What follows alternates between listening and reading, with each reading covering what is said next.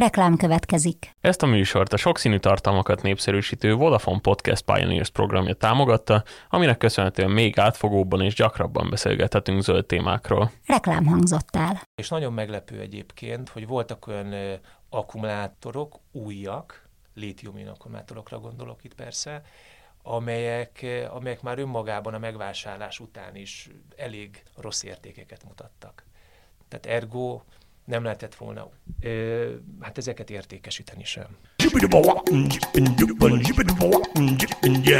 Köszöntöm a hallgatókat, ez a Zöldövezet, a 24.hu környezet és természetvédelmi podcastja, és mielőtt nagyon belevágnék a mai témánkba, illetve bemutatnám a vendégünket, köszöntöm mai kérdező társamat, Stéger Dávidot, a kollégámat, aki most először podcastel velünk itt a Zöldövezetben. Szia, Dávid! Sziasztok, én is köszöntök minden hallgatót. És hát a mai témánk az azt hiszem az utóbbi időkben eh, elég sok felületen előkerült, különböző akár politikai okok miatt, mi most nem, nem is annyira ezt az oldalt próbáljuk feszegetni, az akkumulátor témáról fogunk eh, beszélgetni, és aki segít megérteni, feltárni a témát, az eh, Kecsmár Gergő kutatómérnök, akit üdvözlünk a stúdióban. Hello, sziasztok, üdvözlök mindenkit, a rádió hallgatókat is. Kezdésnek talán egy ilyen gyakori gubancot okoz így a gondolkodásmódban, hogy ugye beletesszük a távirányítóba az akkumulátort, van a telefonunkban akkumulátor, van a laptopban akkumulátor, tudjuk, hogy van az elektromos autóban is akkumulátor, tudjuk azt is, hogy már vannak otthoni akkumulátorok, amire egy napelemes rendszert rá lehet kötni. Ha így mondjuk azt, hogy dióhéjban, ami nyilván egy nehéz feladat, ezt így nagyon röviden összefoglalni, de úgy el tudnám mondani, hogy, hogy mi a különbség itt a technológiákban? Hát alapvetően az akkumulátoroknak a fejlődése, hogyha ezt megnézzük, akkor már azért évszázadokra visszamenően azért ezt el tudjuk mondani, hogy az első akkumulátorok úgymond a léglansi elemmel kezdődött ez még nagyjából egy pár száz évvel ezelőtt. Azóta azért az akkumulátorok fejlődésében leginkább azt látjuk, hogy maga az energia sűrűség, ami egyébként egy rendkívül lényeges szempont például az akkumulátoroknak a megítélésénél. Tehát, hogyha mi jellemezni szeretnénk az akkumulátort, amiben egyébként energiát eh, lehet akkumulálni, tehát gyakorlatilag az elnevezéséből is az adódik, hogy valami tárolás történik itt.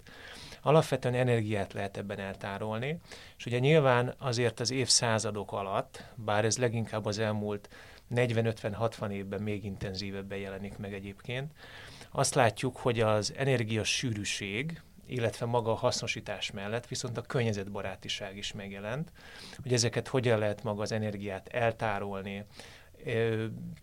Lehetne egyébként majd lehetséges, hogy a beszélgetésünknek úgymond a későbbi szakaszaiban is egyébként ez úgy sorra is jön majd, hogy mik azok a jellemzők, ami mellett ezeket még meghatározzák, de röviden is egyszerűen ezt mondanám így az akkumulátorokról. Az elmúlt időszakban ugye nagyon előtérbe került pont a, a mobilitás miatt ez az autókban, Igen. akár elektromos kerékpárokban ö, használt akkumulátor témája, viszont azzal is találkozunk, hogy itt azért aggályok is vannak. Egyrészt az előállítás kapcsán, másrészt ö, olyanról is hallani, hogy mondjuk akkumulátor tűz alakul ki, itt milyen problémák jöhetnek számításba a gyártási oldalon, a nyersanyag előállítási oldalon, illetve a már késztermékkel kapcsolatban? Hogyha az akkumulátorokról beszélünk, ugye azoknak megvannak az egyes részelemei, beleértve itt akár az elektródok, illetve az elektrolit. Na most az elektrolitnak a halmazállapota szerint is egyébként föl lehet az akkumulátorokat osztani. Lehetnek ezek az, ezek az elektrolitok, mint ahogyan már önmagában a lítium akkumulátornál például, hogyha savas esetében beszélünk, mondjuk, hogyha folyadékra gondolunk, de egyébként szilárd halmazállapotú is lehet. Ez nyilván meg fogja határozni majd nekünk a, a leadott energiának a hatékonyságát, és hogy ez hogy fog működni, miként fog üzemelni, stb. De amit egyébként a probléma szokott lenni, az leginkább az elektrolitokkal áll összefüggésben. Ugye, mint ahogy említettem is, hogy a folyékony elektrolitokat alkalmazzák a leginkább, hiszen hogyha elektrolit áramlásról, ion vándorásról is szoktunk beszélni, ezt leginkább az angolból eredeztetően lehetne ezt a fogalmat kifejteni még jobban, hogy ez mit jelent. De itt igazából, hogyha hogyha ezeknek az előállításával foglalkozunk, akkor ezek gyúlékony anyagok nagyon sok esetben. Nem is véletlen például, tehát mint a, gondoljunk akár a nikkel metal hidrid akkumulátorokra, akár voltak ugye ezek az ólom akkumulátorok régében, amiket nyilván környezetvédelmi szempontból megítélve ezeket ma már nem, illetve hogyha használják is, viszont nem egy ilyen preferenciát élvez, legalábbis hazánkban. Globális szinten nyilván azért másokat rendnek és más a helyzet, de amit összefüggésbe hozható, az, hát az inkább az elektrolitoknak a gyúlékonyságából is adódik. Tehát ezt mondanám első körben, hogy amit veszélyes lehet, tűzveszélyes lehet.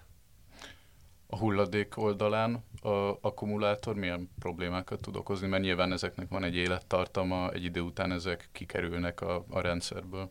Igen, hát itt leginkább fémeket szoktunk ide hmm. elsősorban használni, és ugye fémekről, hogyha a hallgatók is akár gondolnak, akár a mobilra, mint ahogy ez el is hangzott a felvezetőben és máshol, a leginkább széles körben elterjedtek ezek az úgynevezett lítium akkumulátorok, amiknek az újrahasznosítása valamilyen szinten történik is nyilván hatékonyan, bár azért az idő előre haladtával ennek ebben azért mindig, mindig lehet úgymond egy új szintet is lépni.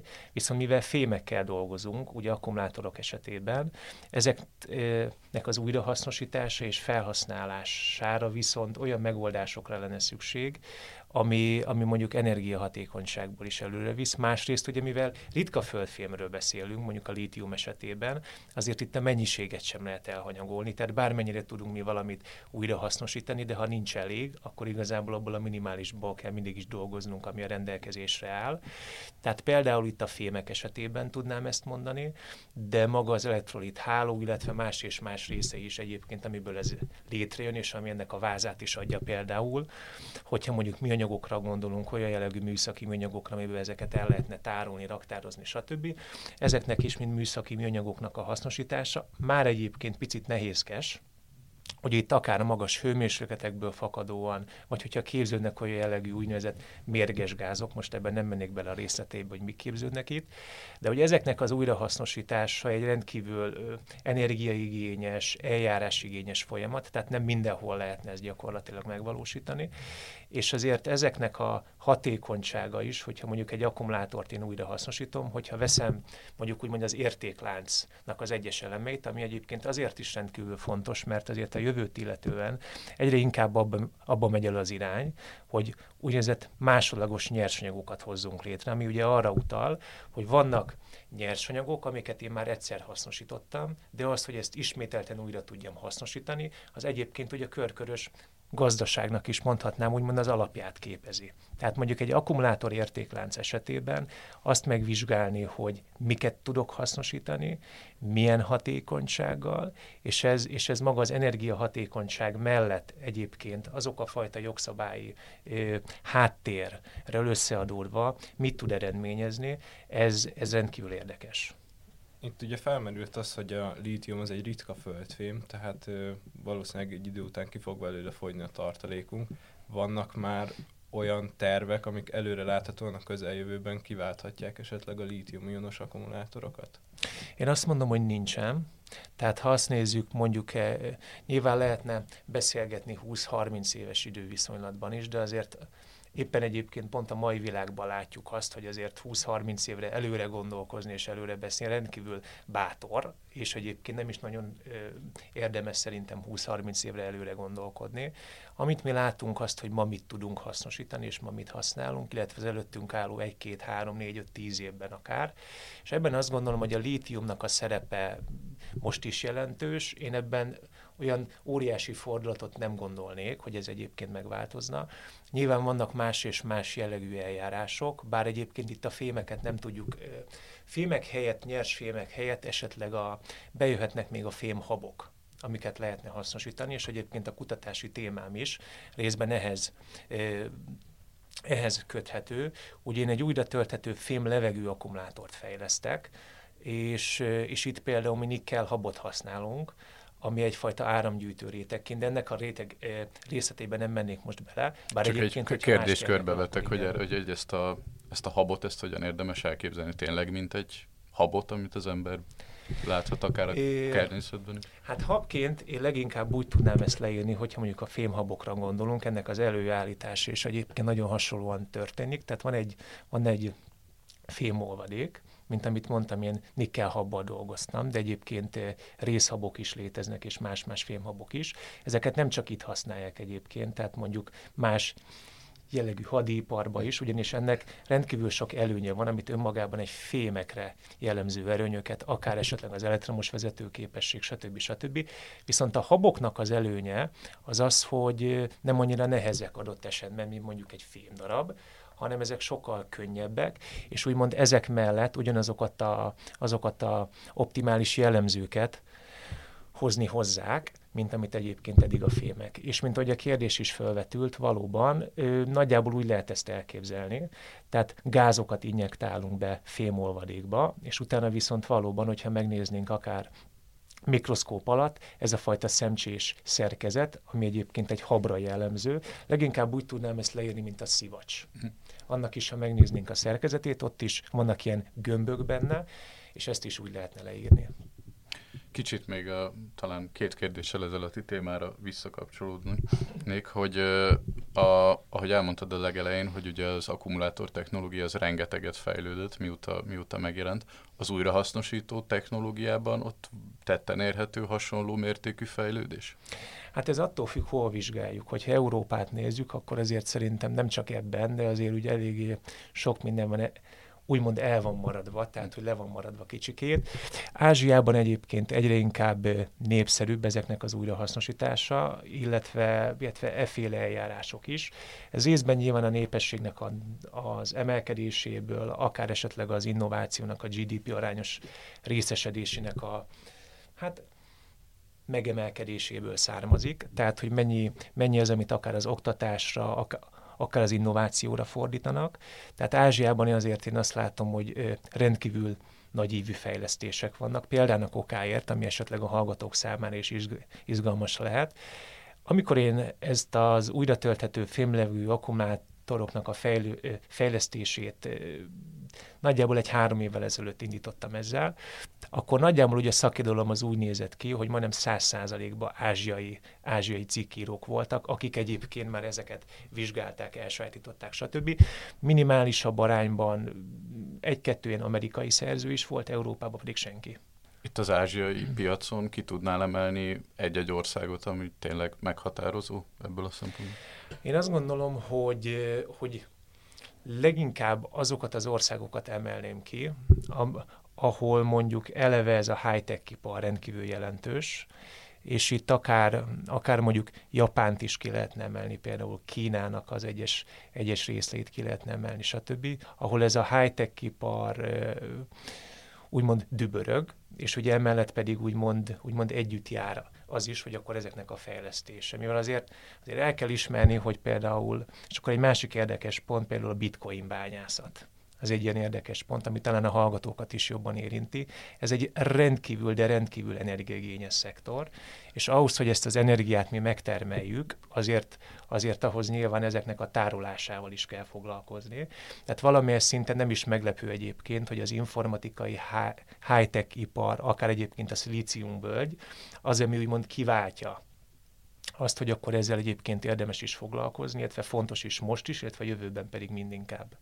Itt én egy kicsit arra lennék most kíváncsi, hogy ugye litium-ionos akkumulátorok egyre jobban terjednek, ugye főleg a most az elektromos járműveknek, a elektromos autóknak az elterjedésével, viszont van itt sok kritika, hogy oké, okay, ez tök jó, hogy a városokban kevesebb lesz így a smog, meg a kipufogógáz környezetkímélő, viszont hogy ez nem sokat ér a kritikák szerint addig, ameddig a, az áram, ami amivel feltöltjük, az még mindig nem megújuló energiaforrásokból származik. Ez mennyire igaz azért? Tényleg nagy a különbség a környezetszennyezés között, vagy pedig tényleg ez így nem működik addig, amíg nem lesz megújuló minden? Reális egyébként a felvetés, azt kell, hogy mondjam. Tehát nagyon sok esetben látjuk is ennek egyébként úgymond a kétarcúságát ennek a dolognak. Tehát, hogyha mondjuk én előállítok egy akkumulátort, akkor azt megvizsgálva, hogy ezt milyen, milyen anyagokból, milyen értéklánc mentén hozom létre, akkor ez egyébként érdekességeket szint úgy fölvet persze. Ami én azt gondolom, hogy a, hogy a jövőben akár egyébként az akkumulátoripart illetően is azért ez rendkívül fontos kérdés lehet, hogy nem csak az, hogy akkumulátort állítsunk elő, és egyébként az akkumulátoroknak a fejlesztésében is leginkább ezt látom, hogy, hogy rugaszkodjunk el, és ne csak azt nézzük meg, hogyha már akkumulátort előállítottunk, hogy akkor van valami, ami egyébként energiát nekünk raktározni tud, tárolni tud, hiszen azért ezek évszázadok óta már adottak. Hanem egy olyan értékláncra tudjuk mindezt felfűzni, ami akár mondjuk a széndiokszid emissziónak a, a nullára csökkentését, fogalmazzunk így, érheti el idővel, másrészt pedig nyilván, mint amit te is említettél, tehát, hogy olyan, olyan leginkább a megújuló energiahordozókon alapuló eljárások tudjanak létrejönni, stb., amik azért a jövőben ezt valamilyen szinten hát ha nem is megoldhatják, mert azért valamilyen szinten azért ezt látva, azért ez, azért ez rengeteg idő még, viszont azt, hogy alapvetően lehetőséget kínálnak ahhoz, hogy ez már önmagában a lehetőség adottá váljon erre. Ugye akkumulátor téma kapcsán szerintem 90%-ban a diskurzus az a lítium szól, de ugye te is említetted, hogy vannak más technológiák is. Jelenleg milyen technológiák érhetők el, és nyilván ez most egy ilyen nehezen megfogható kérdés, de mondjuk egy százalékosan ki kellene fejezned, hogy a piacnak mekkora része a lítium és mennyi a többi technológia? Hát a lítium akkumulátor, az, mint ahogy említettem is, gyakorlatilag az életünknek minden egyes szegmensét átjárja, betölti. Én azt mondanám, hogy ezt, ezt is érdemes lenne egyébként szétválasztani, tehát hogy melyik részegységét nézzük, hogyha mondjuk a lakossági felhasználást nézzük gyakorlatilag, akkor annak szerintem 80 vagy akár még több százalékát is ez betölti, és még, és még lehet egyébként, hogy alul is lőttem ennek a számnak. De úgy unblock egyébként az ipari felhasználását illetileg, és akkor itt bekapcsolódhat egyébként maga az űripar is, akkor az, azért léteznek olyan fajta, esetleg ilyen, nem biztos, hogy a hallgatók számára érthető lesz, amit most mondok, de egy ilyen, egy ilyen hibrid megoldások, cellák, üzemanyagcellák, stb. stb., ahol viszont megint hasonló a szituáció, ott viszont már azért eh, ritkább fémeket is használnak, mint a lítium. Nyilván ez mondjuk árérték arányában is mondjuk olyan, olyan jellegű akár az előállításában, akár a megalkotásában lehetőségeket nyújt, ami, amit azért nem biztos, hogy mindenki meg tudna engedni. Tehát, hogy ezek viszonylag ritkábban terjedtek el, emiatt ezeket nem is nagyon emelném ki, mert ez nagyjából a nulla százalékhoz lehetne ezt leginkább kötni. Említetted, hogy lakossági körökben nagyon elterjedtek a lítium akkumulátorok, és korábban pedig arról is beszéltünk, hogy ugye azért vannak ennek veszélyei ugye gyúlékonysági szempontokból. Most egy pár hete írtunk meg egy olyan hírt az oldalon, hogy Ausztráliában egy hatalmas lakástüzet okozott egy felrobbanó lítium akkumulátor, ami egy elektromos bicikliben volt, mekkora az esélye ennek, hogy tényleg, ugye ott az volt a helyzet, hogy éjszakára fent hagyták tölten, tölteni az akkumulátort, és akkor ö, emiatt robbant fel, hogy ez, ez gyakran előfordulhat, vagy mennyire kell félni a lakosoknak ettől? Elméletileg előfordulni előfordulhat, viszont én azt gondolom, hogy ez egy ritkább eset. Ritkább eset azért ez, tehát nem kell, a, én azt gondolom a hétköznapi felhasználóknak attól aggódni, hogy mondjuk a mobilját nem 8 óráig, hanem esetleg 8 és fél óráig hagyja ott a töltőn, hogy akkor ez felrobbanna. Nyilván az akkumulátorokra jellemző lehet egyébként az úgynevezett mm, memóriaeffektus, ami egyébként a lítium-ion akkumulátor esetében nem jellemző, de egyébként más akkumulátorok esetében igen. Éppen is ezért használják egyébként a lítium-ion akkumulátort, mert hogy ezt megelőzően azért esetleg az ólom, ólom alapú akkumulátorok, stb., amiket a beszélgetésünk elén is említettem, ott egyébként igenis reális veszélyt jelentett ez, hogy esetleg robban a dolog, tehát robban az akkumulátor, stb. Vannak esetleg ilyen a tényleg a lakosság laikus számára elérhető tippek és trükkök, hogy hogyan kíméljük meg az akkumulátorunkat, ami akár a telefonban van, akár elektromos rollerünkben? Hogyha, hogyha akkumulátorról beszélünk, akkor ezért mindenképpen emeljük ki, hogy azt, ahogyan használjuk, ugye az idő, idő előre haladtával, az az energia, amit ő raktározni tud, azért az egyre inkább csökken. Nyilván ezt nem egyik napról a másikra veszük észre, nem ez azért idő is kell. Viszont ha akkumulátort használunk, akkor az akkumulátoroknak a kisütési folyamata, az, ami, az, amit idővel egyébként problémát jelenthet, mivel van az akkumulátoroknak egy belső ellenállás. Ezt úgy szoktuk nevezni, hogy ez a mély kisütés folyamata. Ez nagyjából az akkumulátoroknak az energia tárolási kapacitásának nagyjából a 60%-ánál van körülbelül. Tehát erre érdemes lehet odafigyelni, illetve amit egyébként a gyakorlati alkalmazásban most így nekem hirtelen, mint szintén mint felhasználóként eszembe jut, az egyes akkumulátoroknál, hogy, hogy azért a mobiloknál is, például lítiumionos akkumulátoroknál is elő-elő fordul az, hogyha az ember mondjuk a mobiát ott hagyja mondjuk 60%-on például. És akkor azt mondja, hogy hát most ugye alig használtam 60%-on a mobil, vagy akkor most, akkor most megint biztos, ami biztos alapon, most akkor a töltőre felteszem, itt egy éjszaka, másnap 100%, stb. stb. Ugye ezzel lehet játszani egyébként, viszont idővel egyébként az akkumulátoroknak az elromlását is eredményezheti, mind a mellett egyébként, hogy azért a fogyasztói attitűd azért itt is itt van. Tehát azért a gyártók egy-egy akkumulátort úgy állítanak elő, hogy ez nem, nem mondjuk 80 évig tartson. Tehát ebből a szempontból valamely szinten, mint, mint mi is egyébként fogyasztók is meg lehet hosszabbítani úgymond ezeknek az életidejét, de azért mégiscsak azért úgy vannak összeállítva ezek. Nekem az, az volt nagyon érdekes, hogy ami a mobiloknál például, tehát régebben a hátlapot le lehetett venni, megnézni, hogy mi van benne, stb. Akkumulátortól kezdve, stb. stb. Ma már ezek nem egy esetben van az, hogy teljesen le van zárva a mobiltelefon, nem tudsz belenézni se, egy ilyen kis bot vagy valami van, amivel egyébként a SIM kártya bele lehet illeszteni, de gyakorlatilag te nem látszhat bele, hogy ott mi történik, stb. stb. Nyilván egyébként ez azért is érdekes, mert ott már megjelenik egy, hát egy olyan fajta akkumulátor, ami egy ilyen, egy, egy ilyen film rétegből áll, tehát ezért is egyébként, hogy biztonsági okok miatt nem szeretnék, hogy bele nézzenek az emberek. Minden esetre azért, azért az elég érdekes, tehát hogy úgy vásárolunk akár, és egyébként én azt tapasztalom, hogy azért az idő se felé halad, hogy egyre inkább úgy vásárolunk meg mondjuk egy bármi mást egyébként, tehát lehetne mondjuk ez laptop is, notebook, stb. stb., hogy már egyre inkább ö, olyanná válik, hogy a hétköznapi felhasználó számára az, hogy mi történik benne, az, hogy milyen részekből áll, stb. stb. Ne legyen elérhető és ne legyen nyilvánvaló. Igen, már nem úgy működik, hogy lyukas lett a farmánadrágom, és akkor varrok rá egy foltot. Igen. Kicsit kanyarodjunk vissza itt az akkumulátor romláshoz. Ennek a folyamatnak pontosan mi áll a hátterében? Mint hogy a beszélgetésünknek az elején is említettem, ugye ezeknek ez egyik rendkívül lényeges eleme, úgymond az elektrolit. És ugye az elektrolit esetében elektrolitokban ionvándorlás történik. Tehát, hogyha fémekről beszélünk, és ugye itt a fémek azért is érdekes, mert itt egy úgymond oxidációs folyamat játszódik le, tehát, hogy nekünk a fém ionok válnak le, és úgymond az elektrolit vándorlás eredményeképpen egyik, egyik végből úgymond a másikba kerül.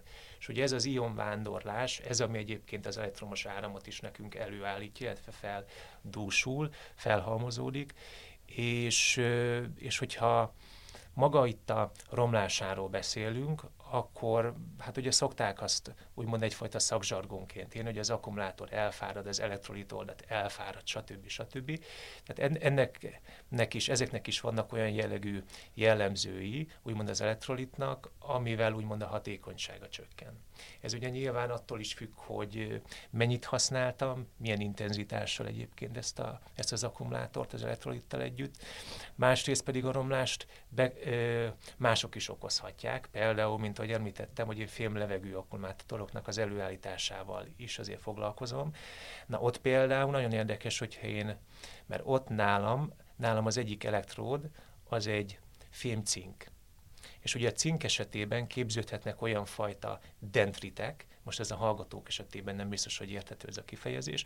A dendritek azokat leginkább a mikroszerkezetben lehet észrevenni, tehát olyan jellegű kicsapódások fogalmazunk így, ami nyilván pedig rontják ennek az ionvándorlásnak a mennyiségét. Tehát általában, hogy én azt mondom, hogy az akkumulátorok esetleg romlanak, nem olyan már, mint amikor megvettük, stb. stb., akkor az leginkább pont ez a redoxi reakcióban lejátszódó defektekből áll össze. Tehát mondjuk az elektrolit oldat, vagy a feltöltési folyamatánál vannak meghibásodási anomáliák.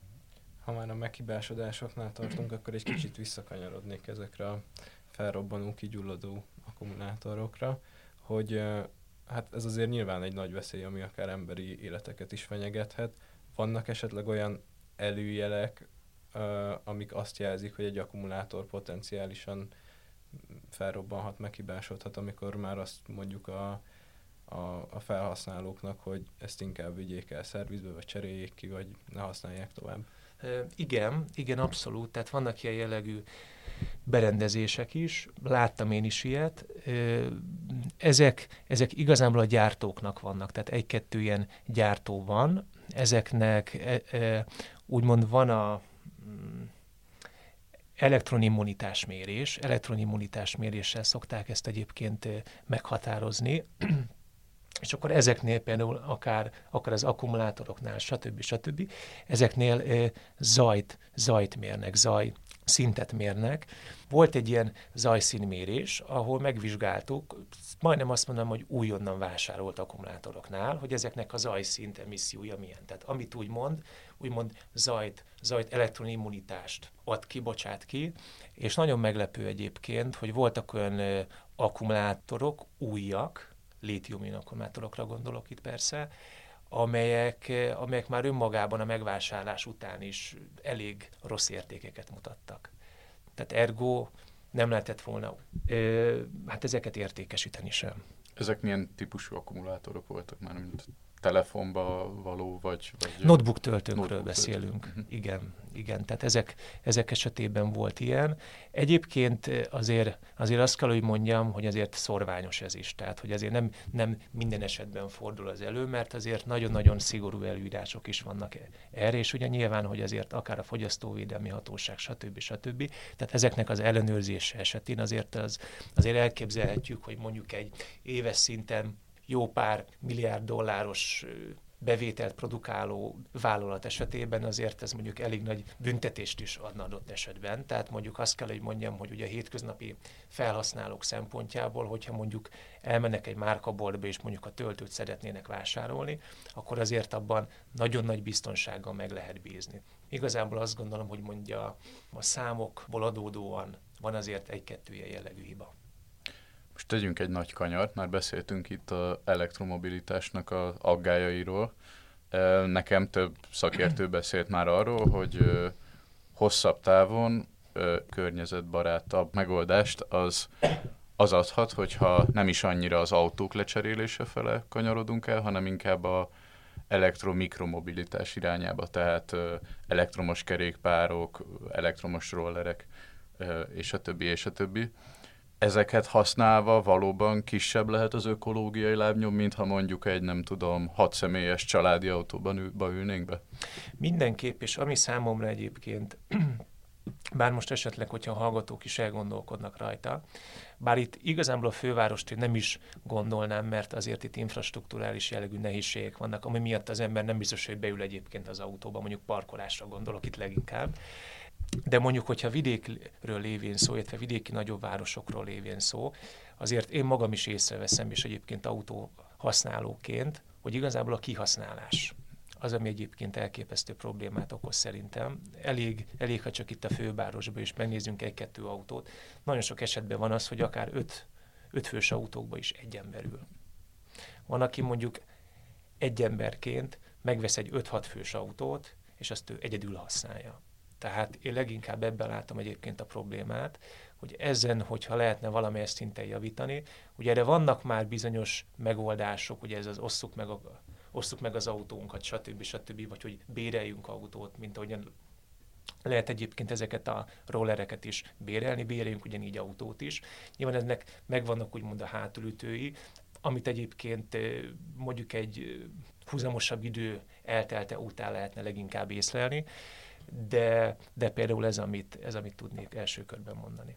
Akkumulátor technológiai oldalról nyilván az, hogy egy nagy autót kell meghajtani, laikusként azt gondolom, hogy abban mondjuk egy nagyobb, erősebb akkumulátor kell, mint mondjuk egy kis rollerbe. Ezen az oldalon is tetten érhető az, hogy mégiscsak jobb megoldás a mikromobilitás? Én azt gondolom, hogy igen, viszont önmagában nem váltja ki egyébként a közlekedési eszközöket, pláne akkor, hogyha mondjuk energiaválságról beszélünk, Tehát mondjuk, hogyha elektromos áram előállítása, hogy itt lehetne beszélni arról is, hogy mit nevezünk elektromos áramnak, hőenergiának, stb. stb. Ezeknek az átalakulásáról. Viszont nyilván ez nem válthatna ki mindent, és azért, azért mi, mint modern emberek, mondjuk így, nálunk azért, azért úgymond az idői szűkén áll. Tehát az, hogy mondjuk valaki lehet, hogy beülne egy, be is ül egyébként a kocsiba pont emiatt, mert hogy A-ból B pontba gyorsabban el tud érni, mint adott esetben egy rollerrel, aminek én azt gondolom, hogy hazánkban még leginkább infrastruktúrális hiányosságok vannak, mondjuk egy ilyen töltőhálózatoknak a kiépítése, vagy akár az, hogy mondjuk elektromos rollereket bérelni lehetne, meg vásárolni lehetne, stb. stb. Tehát, hogy ezek, ezek még így a fővárosban rendben van, tehát, hogy itt azért szorványosan látunk ilyen jellegű pilot projekteket is, amik adott esetben sikeresek is lehetnek, de az, hogy ez országosan implementálható legyen, azért én azt gondolom, hogy leginkább itt a disszemináció része az, ami mondjuk a lakosság szempontjából fontos, hogy miért használja mondjuk azt az elektromos rollert adott esetben,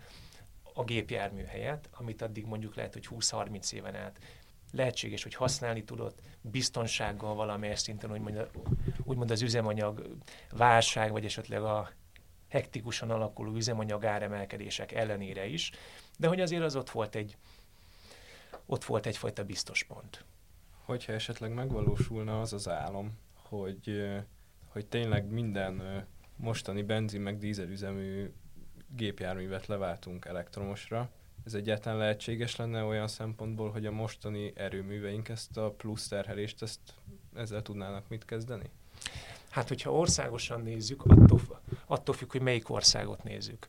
Norvégia esetében nagyjából akkor, akkor egy érdekességet elmondok, bár egyébként azt gondolom, hogy, a, hogy ennek a rovatnak a hallgatói valószínűleg egyébként tudják mindezt, hogy Norvégia esetében majdnem száz százalékban lehet a megújuló energiaforrásokból egyébként az energia szükségletet illetve az ellátást biztosítani. Na most ez Magyarország esetében azért is érdekes, mert a rendszerváltás előtt egyébként nagyon-nagyon rá lett szoktatva mind a, mind a hazai ipar, mind a hazai energiaellátás, úgymond a foszilis energiahordozókra.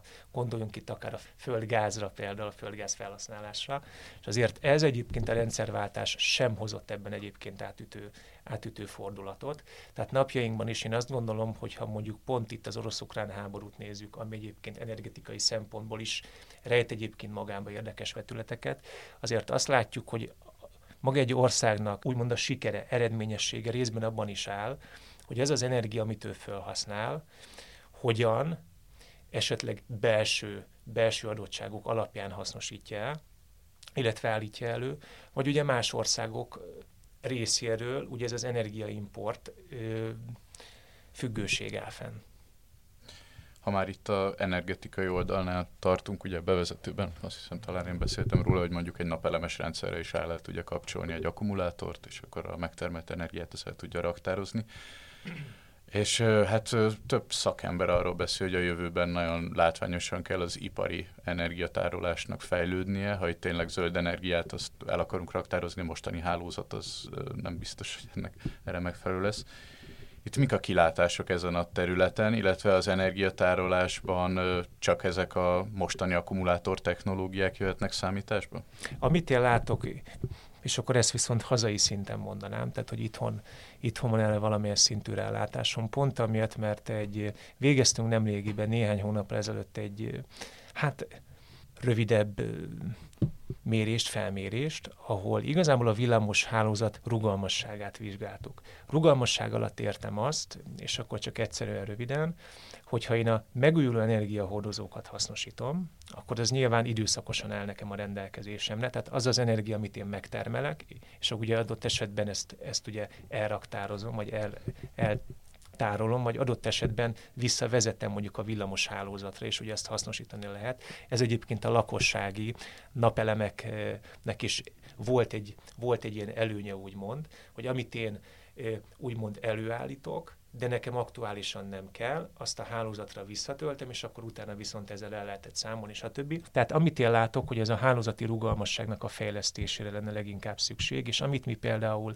láttunk, az az, hogy akár mondjuk a közlekedési szektorban. Tehát az, hogy mondjuk van egy rendszer, mondjuk a MÁV-ról a vonatra gondolva, azért ott, hogy egy, az, hogy ez működni tudjon, az, hogy meglegyen az a fajta az a fajta diagnosztikai rendszer, amit ők ugye hasznosítanak, és hogy ennek a biztosításához mondjuk egy hogyha mondjuk lenne egy húzamosabb jellegű áram ellátásbéli probléma, akár, akár mondjuk az ő rendszerükön belül, akár egy országos szinten, akkor nekik ugyanazokat a, azokat a fajta jellemzőket, inputokat, nagyon-nagyon fontos, hogy azokat biztosítani tudják. Tehát ők egyébként hasznosítanak, akár itt a mávra gondolván, akár, akár másokra, a hálózatuknak a fenntartása érdekében ilyen jellegű akkumulátor egységeket, viszont ezek, mint hogy mondtam is, tehát ezek, ezek inkább a saját maguk minőségének a fenntartását szolgálják, amiket ők ugye biztosítanak, akár, akár informatikai hálózatnak a fenntartása, stb. stb. De, de egyébként egy ipari szinten azt kell, hogy mondjam, hogy azt a fajta, azt a fajta nem megújuló energiaforrásokon alapuló jellegét, ami egyébként azt kell, hogy mondjam, hogy sajnos még jelen esetben is megvan, mert hogyha megnézzük hazai szinten mondjuk azokat, a, azokat az erőműveket, amik jelenleg energiát állítanak elő, abból a legnagyobb ötből öt egyébként nem megújuló energiaforráson alapszik. Tehát én azt gondolom, hogy ipari szegmens szempontjából, amellett, hogy a megújuló energiahordozóknak a hasznosítása felmerül, már önmagában ez is egy nulladik lépcső lehet. Illetve én azt gondolom, hogy ami még ipari szinten megint csak fennáll, az az úgynevezett energiahatékonyságnak a javítása. Tehát nem csak az, hogy akkor használjuk mondjuk a megújuló energiahordozókat, hanem, hanem úgymond azokat a fajta eljárásokat is, rendszereket, amiket mi felhasználunk, hasznosítunk, azokban miként lehetne úgymond a leginkább energiahatékony módon ezeket hasznosítani. Többször említettük már, hogy milyen rengeteg felhasználási területe van az akkumulátoroknak. Tudnál esetleg olyat mondani, olyan területet, ahol ma még nem használják őket, viszont valószínű, hogy a közeljövőben fogják? Akkumulátoroknál, hát hogyha energiatárolásra gondolunk, leginkább más, más alternatíva nincs is. Én azt gondolom, hogy az informatikában például, tehát a mesterséges intelligencia az, ami szerintem most azért nagyon sok mindenkit akár meghatároz, akár úgy érdeklődés, érdeklődéssel nézel fel, hogy mit rejt úgymond a jövőbe tekintetben. Egyébként ez én azt gondolom, hogy önmagában egy műsort is megérne. Nem csak egyet egyébként. Tehát én azt gondolom, hogy mondjuk az informatikának lehetnek olyan jellegű szegmensei, esetleg még a kórház, gyógyászat, betegellátás, ahol ennek szerintem lehetnek megint csak újdonsült esetei, illetve hogyha mondjuk a digitalizációt nézzük. Azért itt a digitalizációnak, én zárójelben megjegyzem, nem vagyok digitalizáció ellenes, viszont én azt gondolom, hogy sokkal nagyobb veszélyeket rejt egyébként önmagában a digitalizáció, mint amit mi egyébként elsőre gondolnánk. De hogy ezt miért is mondom, tehát a digitalizáció az, ami lehet mondjuk egy ilyen jellegű szegmens még, ahol egyébként ez fölmerülhet, és hát azért mondjuk az űripar, tehát mondjuk hadászat, hadipar, stb. stb. azért, ez is, azért látjuk ezeket is, hogy mondjuk azok a jellegű fegyverek, amiket most használnak, mondjuk akár a ö, drónok mondjuk, azért, azért azoknak a vezérlése is például, amiket, amiket használunk, gyakorlatilag arról van szó, és ugye ezt most zárójelbe jegyzem meg megint, most például Ukrajnában is használtak olyan jellegű műszereket, úgymond ezek a harmadik generációs típusú harcászati berendezések, amiket gyakorlatilag Amerikából lehet irányítani. Tehát ezeknek, ezeknek a fenntartása, ezeknek a fejlődésén azt gondolom, hogy ez, ez lehet.